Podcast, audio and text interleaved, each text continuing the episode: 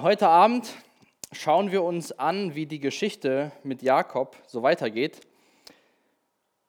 Ähm, der Niklas hat ja letzte Woche darüber gepredigt, wie Jakob zu seinen Frauen kam, ungewollterweise. Und ich habe das auch nochmal so durchgelesen und auch so die nächsten Verse sind alle, naja, wenn man die so am Stück liest, könnte man meinen, was geht da los, was, was passiert da so? So Ende von Kapitel 29, die ersten die ersten 24 Verse aus Kapitel 30 geht es nun darum, welche Frau welche Kinder von Jakob bekommt.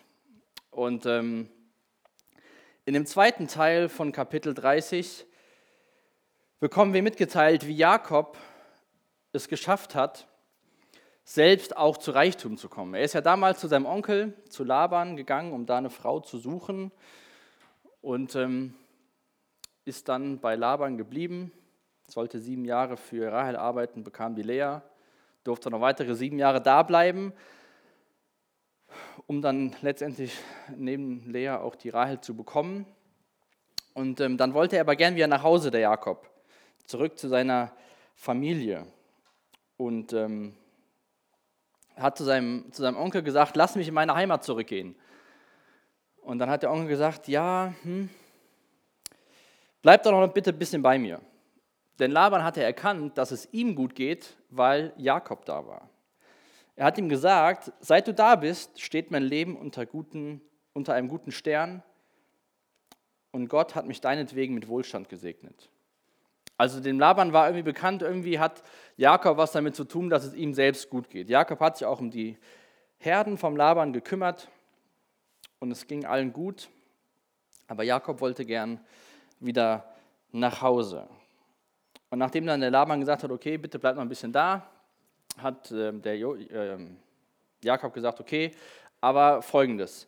Wir nehmen deine Herden, wir teilen sie auf zwischen den schönen, ich sag's mal, einfarbigen Tieren und Ziegen und zwischen den gefleckten und dunkelfarbigen Tieren. Und dann soll, bekomme ich, also Jakob, alle Tiere, die danach gefleckt geboren werden. Und der Laban hat gesagt, okay, das können wir so machen. Und Jakob kümmert sich so um die Tiere und hat dann was entwickelt, wie wenn die kräftigen Tiere zum Wasserdruck gegangen sind, hat er dem was vorgehalten und dann haben die irgendwie gefleckte Tiere geworfen, die dann Jakob benutzen durfte. Das war die Abmachung von Laban und Jakob. Und bei den etwas schwachen Tieren, wenn die zum Wasser gegangen sind und in der Paarungszeit waren, da hat er nichts gemacht. Das heißt, die schwachen Tiere haben schwache, einfarbige Tiere hervorgeholt, die hat dann der Laban bekommen. Und das ist so dieses Kapitel 30. Erst geht es so komplett um Frauen, Kinder und äh, Beziehungsprobleme. Dann geht es darum, dass Jakob nach Hause will und Laban sagt nee. Jakob sagt okay und ähm, bleibt dann da und kümmert sich darum. Aber dann kommt es zu einer Flucht in Kapitel 31, weil nämlich die Kinder von Laban sagen, der Jakob, der wird reich auf die Kosten unseres Vaters und das wollen wir nicht. Und da sehen wir auch, dass Gott dann zu Jakob spricht und sagt ihm, hier, geh zurück in das Land von deinem Vater und zu deinen Verwandten. Und dann flieht Jakob so mitten in der Nacht, weil er hatte Angst, mit seinem Onkel das also zu machen. Der war unterwegs, der Laban. Laban bekommt das mit, ist natürlich überhaupt nicht im Just, dass Jakob weg ist und seine beiden Töchter und dann noch die Enkelkinder, die mittlerweile da waren und jagt ihn so hinterher und trifft die dann auch. Und ähm, ja, die zwei reden dann darüber, warum Jakob zu früh gegangen ist. Und ähm, die Rahel hat noch was geklaut, so ein Hausgott. Und ähm, der Laban sagt, hier, du hast mich bestohlen. Und Jakob sagt, ich habe nichts mitgenommen. Der Laban durchsucht alles. Und was sagt die Lea? Ich habe meine Tage, ich kann nicht aufstehen. Äh, die Rahel, Entschuldigung. Rahel bleibt auf dem Pferd sitzen, Laban findet seinen Hausgott nicht. Jakob denkt, er wurde zu Unrecht beschuldigt. So richtig Frieden stiften die nicht, die machen eher so einen Waffenstillstand, bauen so eine Grenze auf mit so einem kleinen Steinturm. Und der Laban zieht nach Hause. Das sind so diese, diese grobe Geschichte aus Kapitel 30 und Kapitel 31, was da so passiert. Es geht so um diese Zeit, diese 20 Jahre, wo Jakob noch bei Laban war und angefangen hat, eine Familie zu gründen, er nach Hause wollte und dann nochmal da geblieben ist und Gott irgendwann sagt, hier, geh jetzt los, Und er ist dann so geflohen. Und ganz interessant ist, dass als Laban das mitbekommen hat, dass Jakob mit Frau und Kindern geflohen ist, als er auf dem Weg ist, den nachzujagen, hat Gott ihm gesagt, also Gott zu Laban, hüte dich davor, auch nur ein böses Wort zu Jakob zu sagen. Und Jakob sagt dann am Ende zu Laban, aber der Gott meines Großvaters Abrahams, dem auch mein Vater Isaak in Ehrfurcht dient, hat mir geholfen. Sonst hättest du mich mit leeren Händen fortgeschickt. Doch Gott hat gesehen, wie ich mich für dich abgemüht habe und wie schlecht du mich behandelt hast. Deshalb hat er dich letzte Nacht in die Schranken gewiesen.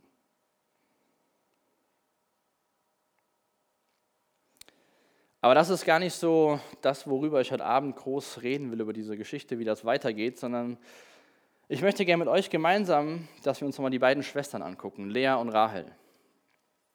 Die zwei Frauen von Jakob, denn gerade bei den beiden sieht man Verhalten, was für uns nichts Ungewöhnliches ist in der heutigen Zeit. Lea war ja die, die nicht so schön war, oder wie, wie steht es mit, ihre Augen waren matt. Jakob hatte Augen für, für Rahel. Und stellt euch mal vor, ihr Frauen unter euch, es gibt einen Mann, der ist bereit, sieben Jahre sich zu verpflichten, zu arbeiten, damit er euch heiraten kann. Jede Frau hat das ja so in sich, aufgrund ihrer DNA, dass sie gerne ja, so begehrt werden will wie die Rahel. Und dann gab es dann auch die Lea, die ältere Tochter. Und eigentlich wurde immer zuerst die ältere Tochter verheiratet. Aber Jakob wollte Lea heiraten und hat diese sieben Jahre in Kauf genommen, zu sagen, ich bleibe hier, dafür bekomme ich dann später die Rahel. Lea war so abgelehnt. Wir sehen bei beiden Schwestern auch, dass sie eifersüchtig sind. Die Rahel ist eifersüchtig, dass Lea Kinder bekommt und sie nicht.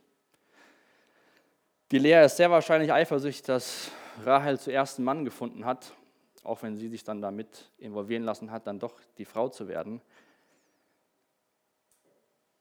Aber dieses Verhalten ist sehr bekannt. Und ich habe das Ganze mal genannt, Identität und Wert im Leben finden. Denn ich glaube, das sehen wir bei den beiden, wie sie versuchen, sich ihre Identität und ihren Wert von Jakob oder von ihrem Zustand zu holen. Jakob war diesen Morgen nach der Hochzeit total erschrocken. Er wacht auf und sieht gar nicht seine Rahel, sondern sieht die Lea neben sich. Es war die falsche Frau. Der Vater hatte gesagt, das geht nicht, erst muss die Ältere verheiratet werden. Und wir lesen nichts darüber, wie Lea involviert war. Ähm, aber wie gesagt, wenn, wenn sie beschrieben wird und Leas Augen waren matt, Rahel aber war schön von Gestalt und von Aussehen, dann muss das, glaube ich, ziemlich an ihrem Selbstwertgefühl und Selbstwertbewusstsein geknackst haben, dass die jüngere Schwester einen Mann hat und ähm, sie leer ausgeht. Vielleicht fand sie den, den ähm, Jakob nach sieben Jahren Zugehörigkeit zur Familie auch irgendwann ein bisschen toll und dachte sich, gut, ich mache mit meinem Papa mit. Keine Ahnung, wie das bei denen da so gelaufen ist. Aber ich gehe stark davon aus, dass sie eifersüchtig war auf ihre Schwester. Und nachdem Jakob erwacht war, und die Hochzeitswoche mit der Lea verbracht hat, hat er sich für weitere sieben Jahre verpflichtet. 14 Jahre arbeiten, nur um eine Frau zu heiraten. Manche Leute warten 14 Jahre lang, bis die anderen es verstehen, aber Jakob wollte Rahel haben. So sehr hat er sie geliebt und begehrt, dass er gesagt hat, okay, du hast mich zwar auf gut Deutsch verarscht, aber ich bleibe da. Ich will unbedingt diese, diese Frau haben. Und ihr stellt euch mal vor, ihr werdet beschrieben als Lea, deine Augen sind matt und deine Schwester war schön von Gestalt und von Aussehen. Da kann man sich eigentlich gar nicht gut fühlen, wenn man so beschrieben wird. Und das könnte man meinen, das ist, ist viele, viele tausend Jahre her. Aber auch wir heutzutage sind so fixiert auf das Äußerliche, dass wir sofort Leute sagen, okay, die ist schön, die ist nicht, die ist nicht so schön. Der ist schön, und er ist nicht so schön. Was macht das wohl mit, mit dem Selbstwert, wenn das das Erscheinungsbild ist, das ist, wie man beschrieben wird? Wir schauen zuerst oft auf das äußere Erscheinungsbild von Menschen. Vor allem, wenn man auf der Suche nach einem Freund oder Freundin ist. Kann jemand erzählen, was er will, aber da guckt man halt nach. Und damit hatte Lea zu kämpfen. Im Neuen Testament will ich einen Vers vorlesen von, von, von Petrus. Und nur den zweiten Teil, 1. Petrus 3, 4b. Es geht darin, wie, was Schönheit nicht ist. Und Petrus schreibt dann, ein freundliches und ausgeglichenes Wesen ist etwas Unvergängliches und es ist die Art von Schmuck, die in Gottes Augen einen unvergleichlichen Wert hat. Nun kann man sagen, gut, das liest sich schön, aber wie sieht die Realität aus? Und wir sehen auch in den, in den Versen, die wir uns anschauen werden, die letzten Verse aus Kapitel 29 und die ersten aus Kapitel 30, dass Gott das auch gesehen hat. Dass, dass Lea abgelehnt war von Jakob und wahrscheinlich verachtet von ihrer jüngeren Schwester.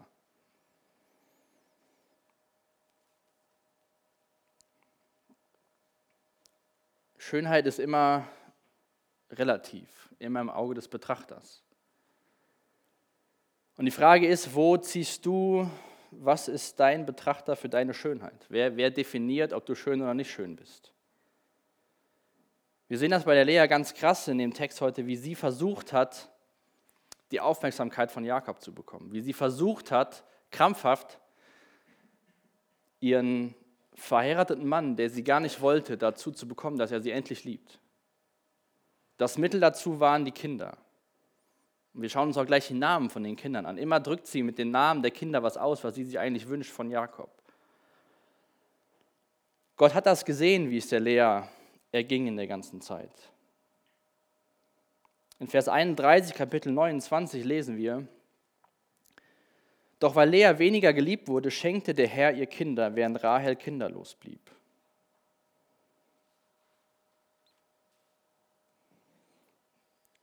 Also ich finde diese ganze Geschichte mit den dreien und auch später fünfen total seltsam. Wir lesen aber nirgendwo, weder vorher noch nachher, irgendwas darüber, dass Jakob für sein Verhalten ähm, zur Rechenschaft gezogen wird. Das ist eine Geschichte, die wird uns erzählt und die bleibt sozusagen unkommentiert von dem, wie die Leute sich verhalten. Zumindest Jakob. Es war bei Abraham schon so, Abraham hat Dinge falsch gemacht, aber nirgendwo haben wir was bekommen, wo stand, Abraham hat sich so und so falsch verhalten. Und wir können uns viele Fragen stellen, wieso ist das denn da so gelaufen und wieso hat er denn zwei Frauen gleichzeitig? Was soll das überhaupt? Und dann schläft er mit der Lea, muss eine Woche bei der bleiben, dann bekommt er die Rahel zur Frau und schläft dann auch mit der. Und natürlich kennen wir so ein, so ein System heute nicht mehr, dass man zwei Frauen gleichzeitig hat, zumindest nicht hier in Deutschland. Aber ich glaube, heute ist es einfach nur nacheinander, nicht gleichzeitig. Dass man mit dem einen Partner zusammen ist und dann hat man irgendwie nicht mehr so Lust, dann hat man den nächsten Partner. Dann besucht man sich von dem einen Partner Bestätigung und dann klappt das nicht, sondern holt man sich den nächsten. Jakob hat es irgendwie halt gleichzeitig gemacht. Und nun war der Fall so, dass die unschöne, will ich sie mal nennen, Lea, Kinder kriegen konnte und die schöne und angesehene Rahel, die so begehrt war von Jakob, war nicht dazu in der Lage. Nun war das ja damals so, dass es wichtig war, Nachkommen zu haben. Und wenn man keine Nachkommen haben konnte, wenn man keine Kinder bekommen konnte, wurde das als Fluch angesehen. Und auch in dieser ganzen Zeit damals war das ja sehr viel auch mit dem Erstgeborenen. Jakob hat ja sein Erstgeborenen Recht gestohlen vom Esau. Und diese Lea, diese ungeliebte Frau, diese unbegehrenswerte Frau, schenkt dem Jakob das erstgeborene Kind. Es war nicht Rahel, die, die, die Jakob die, die Nachkommen geschenkt hat, sondern es war die Frau, die er gar nicht haben wollte.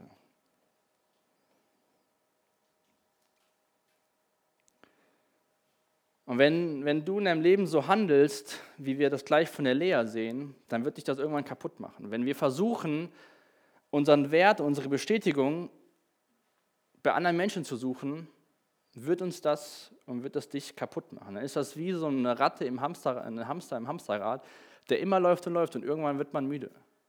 Irgendwann kriegt man das nicht mehr hin.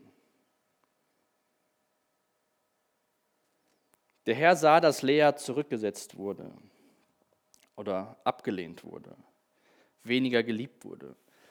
Das heißt noch nicht mal, dass Jakob das ganz bewusst gesagt hat, okay, ich lehne jetzt die Lea ab, sondern er hat einfach so viel Liebe und Aufmerksamkeit der Rahel geschenkt, dass sie Lea hinten runtergefallen ist. Da war kein Platz mehr für Lea.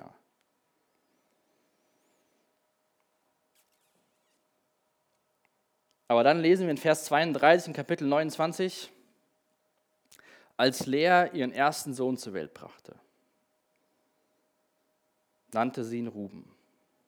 Seht, einen Sohn, und sagte, der Herr hat meinen Kummer gesehen, nun wird mein Mann mich endlich lieben. Das ist auch noch so, eine, so ein, so ein für mich sehr komischer Fakt. Jakob liebt die Rahel und kriegt Kinder mit der Lea. Das heißt, die haben zusammen Geschlechtsverkehr gehabt, ohne dass der eine für die andere Emotionen und Gefühle hatte, zumindest von Jakob auf, auf Lea gesehen. Und die Lea nennt den Sohn Ruben, seht ein Sohn. Oder im Hebräischen wird es übersetzt mit, der Herr hat mein Elend angesehen. Was ist die Erklärung, die zweite Erklärung von Lea? Nun wird mein Mann mich endlich lieben. Das war für Lea der Weg zu sagen, okay, wenn ich meinem Mann, auch wenn er mich nicht schön findet und mich nicht liebt, wenn ich ihm Kinder gebe, dann wird er mich lieben. Wo hast du Dinge in deinem Leben, wo du sagst, okay, wenn ich das gebe, dann werde ich geliebt? Wenn ich das bereit bin zu geben, dann werde ich geliebt werden. Dann werden mich Menschen annehmen und dann, dann finde ich, find ich die Erfüllung. Nun waren die zwei offiziell verheiratet und da war jetzt nichts Schlimmes daran, dass die miteinander geschlafen haben. Aber sehen wir so ein Verhalten auch nicht heutzutage noch, dass Leute einfach nur, weil sie Lust dazu haben, mit jemandem ins Bett steigen, aber haben eigentlich gar keine Emotionen für die Person? Der Jakob hat mit der Lea geschlafen, sonst wäre sie nicht schwanger geworden. Aber er hatte keine Liebe für sie, keine, kein, kein, da war nichts Begehrenswertes für ihn in, in Lea. Und ich hatte, das ist jetzt leider eine alte Statistik, schon 15 Jahre her.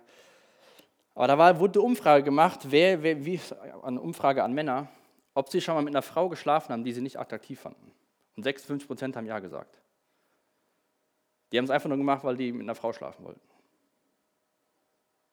Und nun ist die Geschichte viele Jahre alt, aber das sehen wir heutzutage auch noch. Menschen machen das einfach, weil sie jetzt mal Lust dazu haben, aber nicht, weil sie unbedingt Emotionen dazu haben. Und Lea auf der anderen Seite hat das als Kanal gesehen, angenommen und geliebt zu werden. Und Jakob, keine Ahnung, warum er es gemacht hat, vielleicht wollte er einfach nur Kinder haben. Was ist passiert? In Vers 33 lesen wir, wie sehr Jakob auch einmal Lea liebte. Eigentlich steht da, danach wurde sie wieder schwanger und brachte einen Sohn zur Welt. Der Herr hat gehört, dass ich nicht geliebt werde. Darum hat er mir noch einen Sohn geschenkt und nannte ihn Simeon, Erhörung. Es hat irgendwie nicht geholfen, das erste Kind. Obwohl es der Erstgeborene war, gibt es einen zweiten Sohn, und sie sagt, der Herr hat gehört, dass ich nicht geliebt werde. Dabei gab es noch keine Liebe, weil da ein Kind auf einmal da war. Jakob hat immer noch Rahel geliebt. Diese Suche nach Identität und Wert in der Liebe und Zuneigung von ihrem Mann, da kam nichts. Darum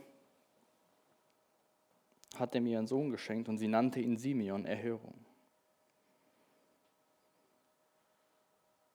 Für Lea hat dieser Weg, für ihren Mann Kinder zu bekommen, mit, mit, mit, mit Jakob zu schlafen, nicht dazu geführt, dass Jakob angefangen hat, sie zu lieben. Und wenn wir ehrlich sind, ich glaube, jeder von uns hat schon mal Sachen versucht, um irgendwas zu, irgendwas zu, irgendwelche Anerkennung, irgendwelchen Wert oder Liebe zu bekommen. Und wie oft fällt man runter und merkt, das funktioniert irgendwie nicht. Man rackert sich ab und versucht alles Mögliche, dass Person X einem Wert und Bestätigung schenkt. Und dann sieht man die Person mit anderen Menschen genau das machen, was man eigentlich von der Person erwartet. Rahel war ja da, die war ja nicht irgendwie weg zu der Zeit.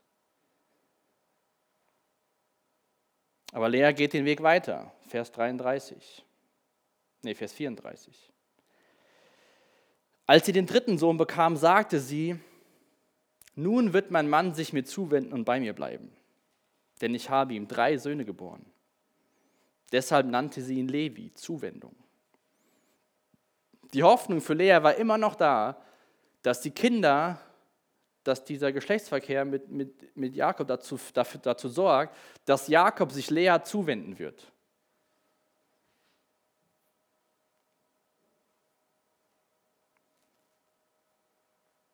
Der Schmerz im Herzen von der Lea war offensichtlich in den Namen, die sie ihren Kindern gegeben hat. Zuwendung, Erhörung.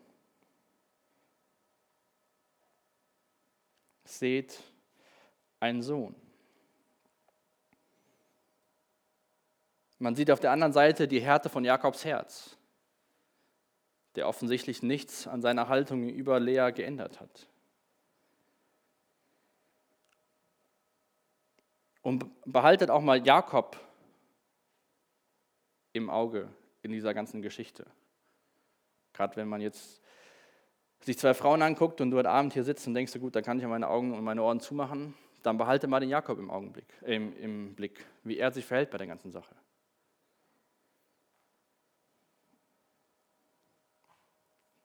Vers 35 lesen wir, Lea wurde noch einmal schwanger und bekam ihren vierten Sohn. Und da hat so ein bisschen bei Lea sich was verändert, wenn wir jetzt den nächsten Satz lesen. Sie sagt dann, jetzt will ich den Herrn loben, rief sie aus und nannte den jungen Judah, was bedeutet Lobpreis. Danach bekam sie längere Zeit keine Kinder mehr. Beim vierten Sohn verändert sich so ein bisschen was bei der Lea. Sie nennt jetzt nicht mehr den Sohn aufgrund von ihrer Verletzung oder von ihren Wünschen nach Zuneigung, nach Bestätigung, nach Liebe, sondern sie gibt dem Jungen einen Namen, der bedeutet Lobpreis. Jetzt will ich den Herrn loben. Wir haben am Anfang gelesen, dass der Herr das gesehen, dass Gott gesehen hat, dass, wie es Lea ging und dass er ihr Kinder schenkte. Und Lea hat so langsam verstanden, dass Jakob ihr das nicht geben kann und auch anscheinend gar nicht geben will, was sie am Suchen ist. Wir können auch bei unseren Freunden viele, also normale Freundschaften, Dinge suchen. Wir können bei unseren Eltern Dinge suchen, die wir letztendlich nur von Gott bekommen können oder wo wir immer wieder enttäuscht werden können. Es muss nicht so sein, aber es kann so sein. Und Lea hat das verstanden, dass Gott ihr gnädig ist und ihr die Kinder schenkt. Jetzt will ich den Herrn loben.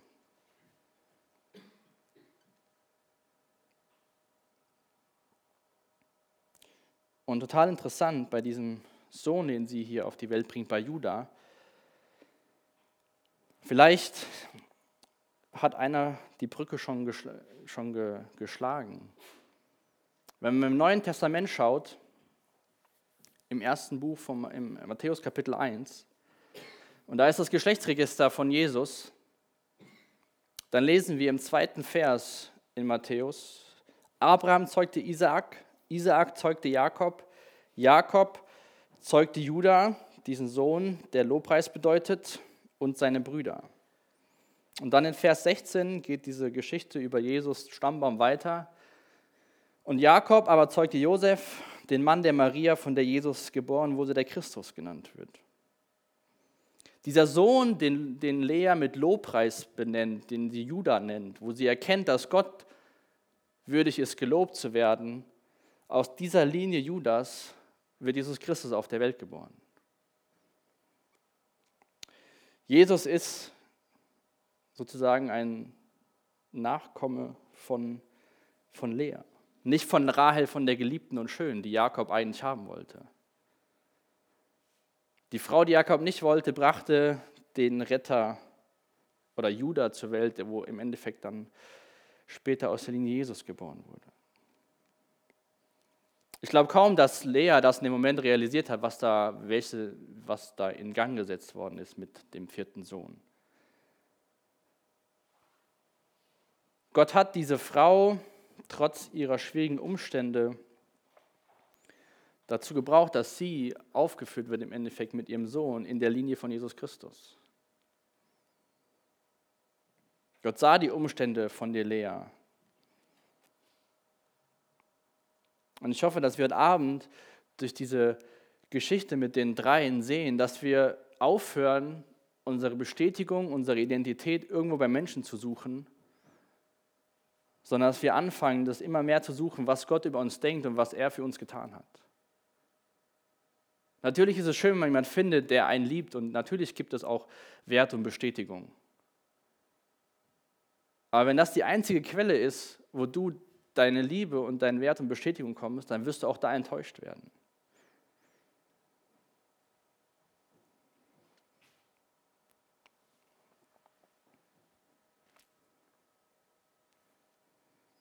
Und diese Sicherheit, die Rahel, äh, die Lea gesucht hat, findet, findet sie so langsam in Gott, indem, sie, indem man sieht, wie sie ihre Kinder benennt. Lea war nicht diese begehrenswerte junge Schwester, sondern sie war die ältere, die abgelehnt und vernachlässigt wurde. Und ich glaube, das ist total wichtig, dass wir unsere Abhängigkeiten nicht, nicht auf Menschen setzen oder auf, auf irgendwelche speziellen Personen, auf deren Liebe und Aufmerksamkeit, sondern dass wir uns immer mehr verstehen, was es bedeutet, in der Abhängigkeit von Gott zu leben. Dass wir uns von ihm abhängig machen, was er für uns getan hat und tut, wie er über uns denkt, dass er uns geliebte Kinder nennt, dass er seinen Sohn geschickt hat, damit er Gemeinschaft mit uns haben kann. Dieses Mal werde ich den Herrn loben. Dann bekommen wir die Info, dass sie keine weiteren Kinder mehr für eine gewisse Zeit bekommen hat. Und was macht Rahel während der ganzen Zeit? Schaut mal in Kapitel 30, Vers 1. Als Rahel sah, dass Lea Kinder bekam und sie nicht, wurde sie eifersüchtig auf ihre Schwester. Sorge dafür, dass sie endlich schwanger werde, sagte sie zu Jakob, sonst will ich nicht länger leben. Das war diese Schwester, die so wunderschön und begehrenswert war, für die ein Mann 14 Jahre sich bereit erklärt hat zu arbeiten. Wo man eigentlich denken könnte, heutzutage perfektes Bild auf Instagram, perfekte Figur, 5 Millionen Likes, die hat es geschafft.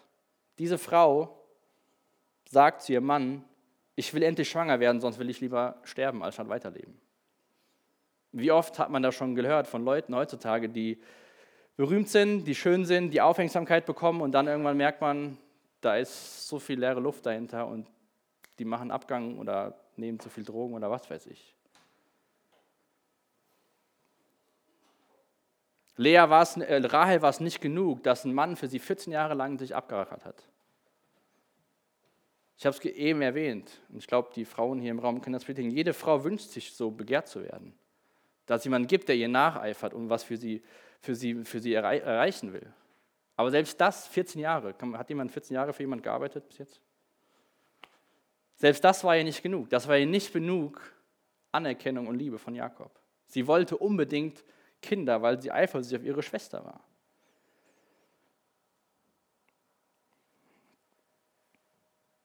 Jakob wurde zornig. Bin ich etwa Gott, rief er. Er hat dir die Kinder versagt, nicht ich. Das ist das einzige Mal in dieser Geschichte mit den ganzen Geburten und Frauen, wo Jakob was sagt. Und dann schaut man im nächsten Vers, was der Vorschlag von der Rahel ist. Vers 3. Dann gebe ich dir meine Dienerin Bilha, sagte Rahel. Zeuge ein Kind mit ihr, sie soll es auf meinen Schoß zur Welt bringen, dann gilt es als mein eigenes. Rahel gab Jakob ihre Dienerin Bilha zur Nebenfrau und Jakob schlief mit ihr und Billa wurde schwanger und brachte einen Sohn zur Welt. So sehr wollte sie Kinder haben, dass sie ihren Mann nochmal hergibt zu einer anderen Frau, damit sie irgendwie sagen kann, ich habe Kinder.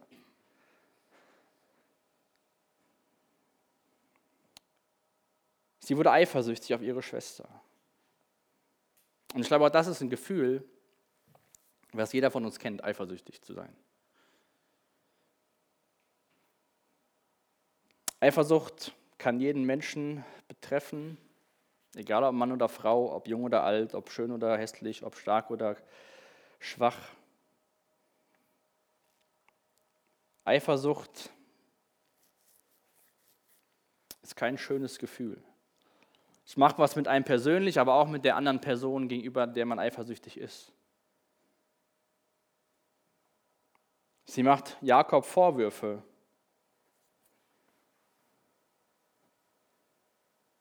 dass er endlich dafür sorgen soll, dass sie schwanger wird. Manchmal finde ich Bibel erst lustig. Ich habe das so gelesen und gedacht, ja, der weiß bestimmt schon, wie das funktioniert. Aber sie war so eifersüchtig, dass sie unbedingt das jetzt auch haben wollte, was ihre Schwester hatte. Vielleicht hatte sie auch Angst, dass Jakob irgendwann wirklich sagt, okay, ich will lieber mit Lea zusammen sein, weil sie gibt mir die Nachkommen. Und dann hat sie den wirren Vorschlag, Jakob eine weitere Frau zu geben und zu sagen, hier, schlaf mit der, wenn die ein Kind bekommt, dann ist es mein Kind und ich habe hab dir Nachkommen gegeben. Und ich habe endlich Kinder.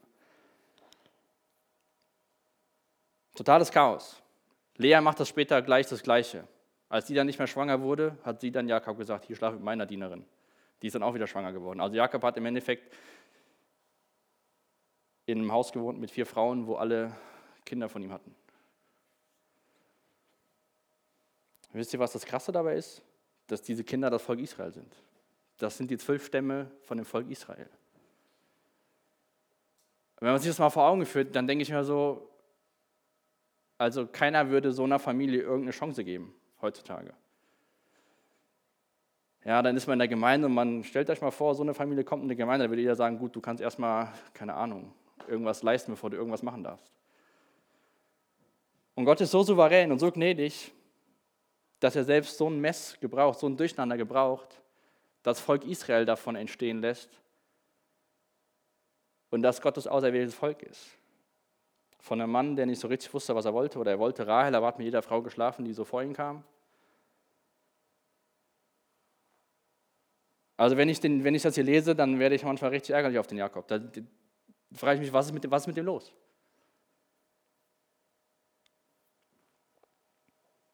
Befriedigt er nur seine eigenen Wünsche und dem sind die ganzen, ganzen Leute da, die ganzen Frauen egal? Und deswegen sage ich, beobachte Jakob in der, in der ganzen Geschichte. Wie viele Männer laufen heutzutage rum, die ja, teilnahmslos sind, irgendwie nur, keine Ahnung, Bier trinken wollen, Filme gucken wollen mit Freunden, zwischendurch brauchen sie mal eine Frau, aber eigentlich kriegen sie nichts im Leben gebacken.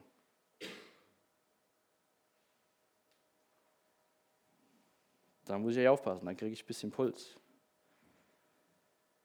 Macht nicht den gleichen Fehler und lauft so durchs Leben und denkst ja, ach ja, mach ich mal das, mach ich mal das, dann mach ich mal das. Und dann kommt die Nebenfrau, ja, ja, gut, dann mache ich Kinder mit der Nebenfrau. Das Einzige, wo Jakob was gesagt hat, war, als er gesagt hat, bin ich etwa Gott. Er hat dir die Kinder versagt, nicht ich. Nirgendwo anders lesen wir, Jakob hatte Bedenken und hat gesagt, nee, lass mal besser. Jakob war nicht einverstanden, mit der Nebenfrau von Lea zu schlafen. In Vers 9 lesen wir, Lea merkte, dass sie keine Kinder mehr bekam, deshalb gab sie Jakob, ihre Sklavin, Silpa zur Nebenfrau. Schon bald schenkte Silpa ihm einen Sohn.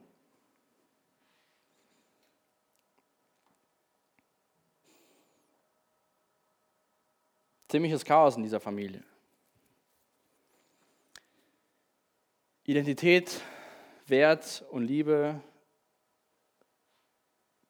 kann man nur sehr begrenzt wirklich finden hier auf dieser Welt. Und oftmals, wie ich es eben gesagt habe, laufen wir wie in so einem Hamsterrad und sind auf der Suche, auf der Suche, auf der Suche, auf der Suche und werden immer müder und müder.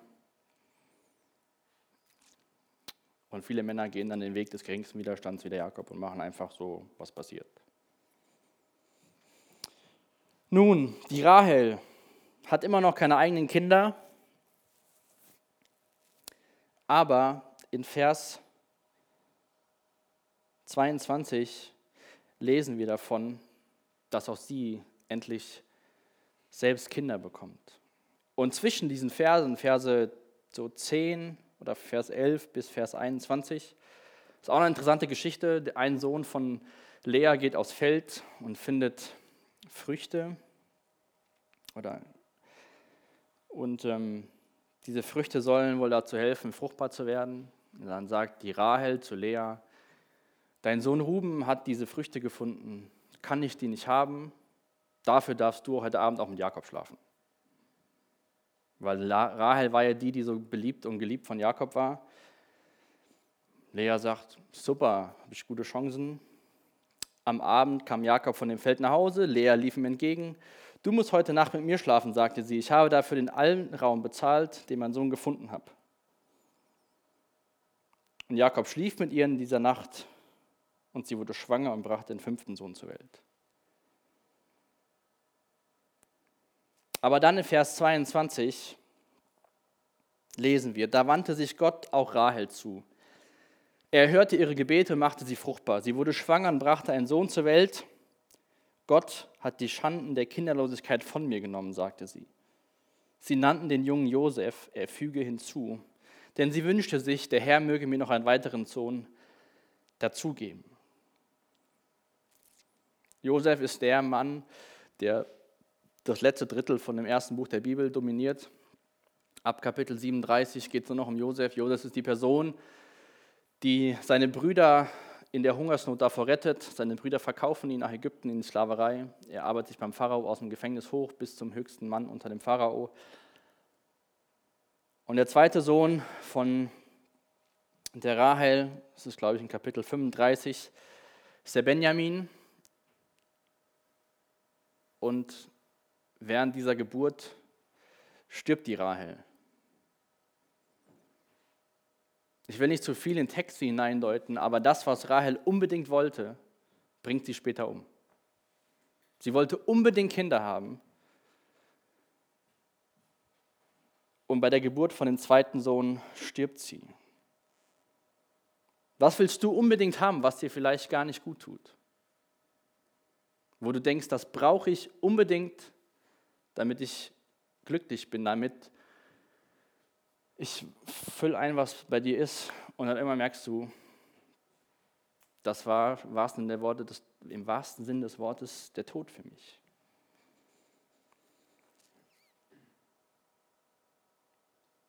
Also ich bin immer wieder erstaunt zu sehen, wie Gott das alles so sieht. Und dann denken wir jetzt heute Abend vielleicht, was für kaputte Menschen. Nur das Problem dieser Menschen ist, dass denen ihre kaputte Geschichte aufgeschrieben wurde und unsere kaputte Geschichte vielleicht nie aufgeschrieben wird. Es fällt uns immer so einfach, auf andere Menschen zu sehen, die vielleicht in unseren Augen ein viel schlimmeres Leben führen. Und dann sind wir blind für Dinge in unserem Leben, wo es eigentlich gar nicht so läuft, wie sich Gott das wünscht. Wo wir vielleicht auch Dingen nachjagen und das gar nicht so sehen. Und dann sagen, wie kann man denn nur wie die Lea handeln und vielleicht handeln wir genauso. Oder wie kann man denn nur wie Jakob ständig da nichts tun und vielleicht sind wir im Leben auch so und tun nichts und beschweren uns über andere Menschen.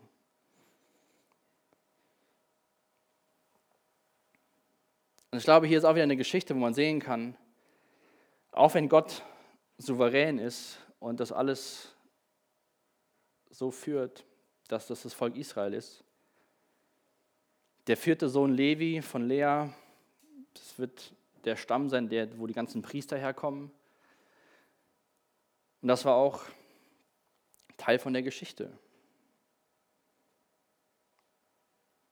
Es ist nicht immer alles eine schöne romantische Komödie, wo alles toll ist, man vielleicht der beliebteste und schönste ist.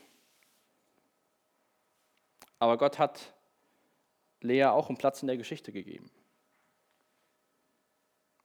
Sie wird durch ihren Sohn namentlich dann auch in dem Stammbaum von Jesus erwähnt. Der Sohn von Rahel hat im Endeffekt die ganze Familie gerettet. Und auch da sehen wir, gerade bei dem Beispiel von Josef, jetzt überlegt euch mal, dass die Familie aus der Josef kommt. Später ist Josef in Ägypten und die Frau vom Pharao wollte unbedingt mit Josef schlafen. Und Josef hätte ja sagen können, ja, ich habe das bei meinem Vater gesehen, das klappt eigentlich ganz gut. Gibt keine Probleme. Und was macht der Josef in Ägypten? Der rennt weg. weil er genau weiß, dass es nicht gut ist. Gerade bei Josef kann man sehen, dass man nicht immer alles das machen muss, was die Eltern einem vorgelebt haben. Der kommt aus einer Familie mit einem Vater und drei Stiefmüttern und einer Mutter. Mit elf Geschwistern von drei verschiedenen, von vier verschiedenen Müttern. Da könnte man ja sagen, ja, der hat es nicht leicht. Das wird bestimmt wieder so passieren. Und Josef ist derjenige, der verkauft wird, versklavt wird und treu im Kleinen ist und auch treu im Großen und vor der Frau vom Pharao wegläuft.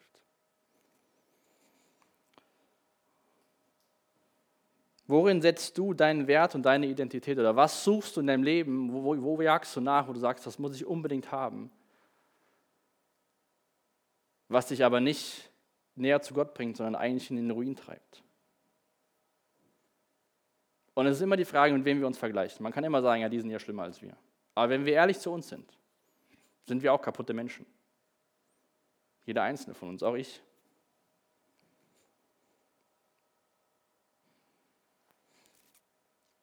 Diesen Wert und die Liebe, den die beiden Frauen in, von ihrem Mann haben wollten oder durch die Kinder haben wollten, den haben sie nicht bekommen. Ein Ehemann hat da nicht geholfen, die Probleme der Eifersucht und der Liebe zu lösen.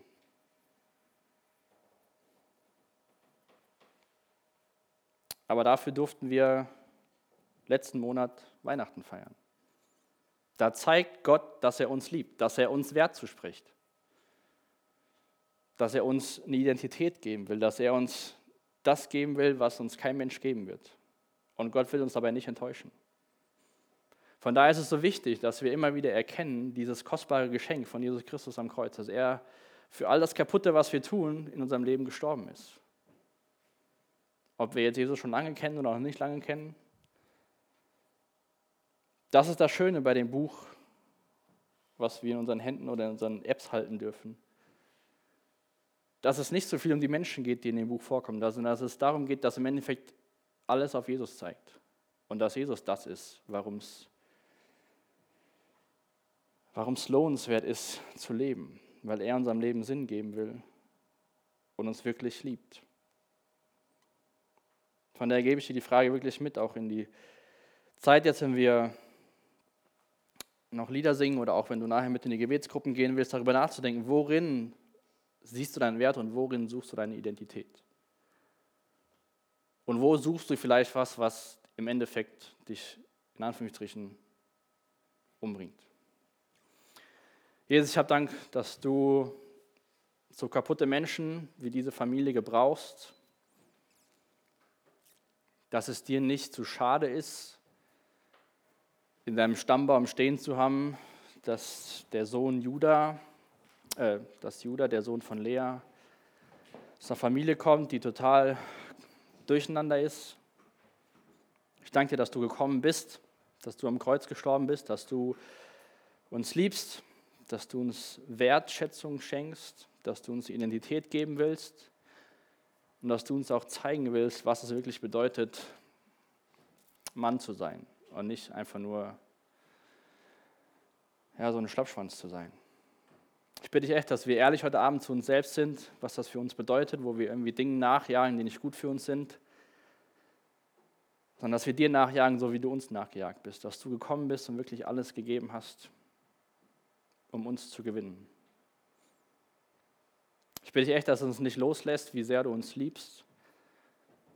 Und dass wir echt ins Gebet gehen und dich suchen, Jesus. Danke, dass du treu bist. Danke, dass du würdig bist, angebetet zu werden. Das wollen wir jetzt auch jetzt durch die Lieder ganz bewusst tun. Amen.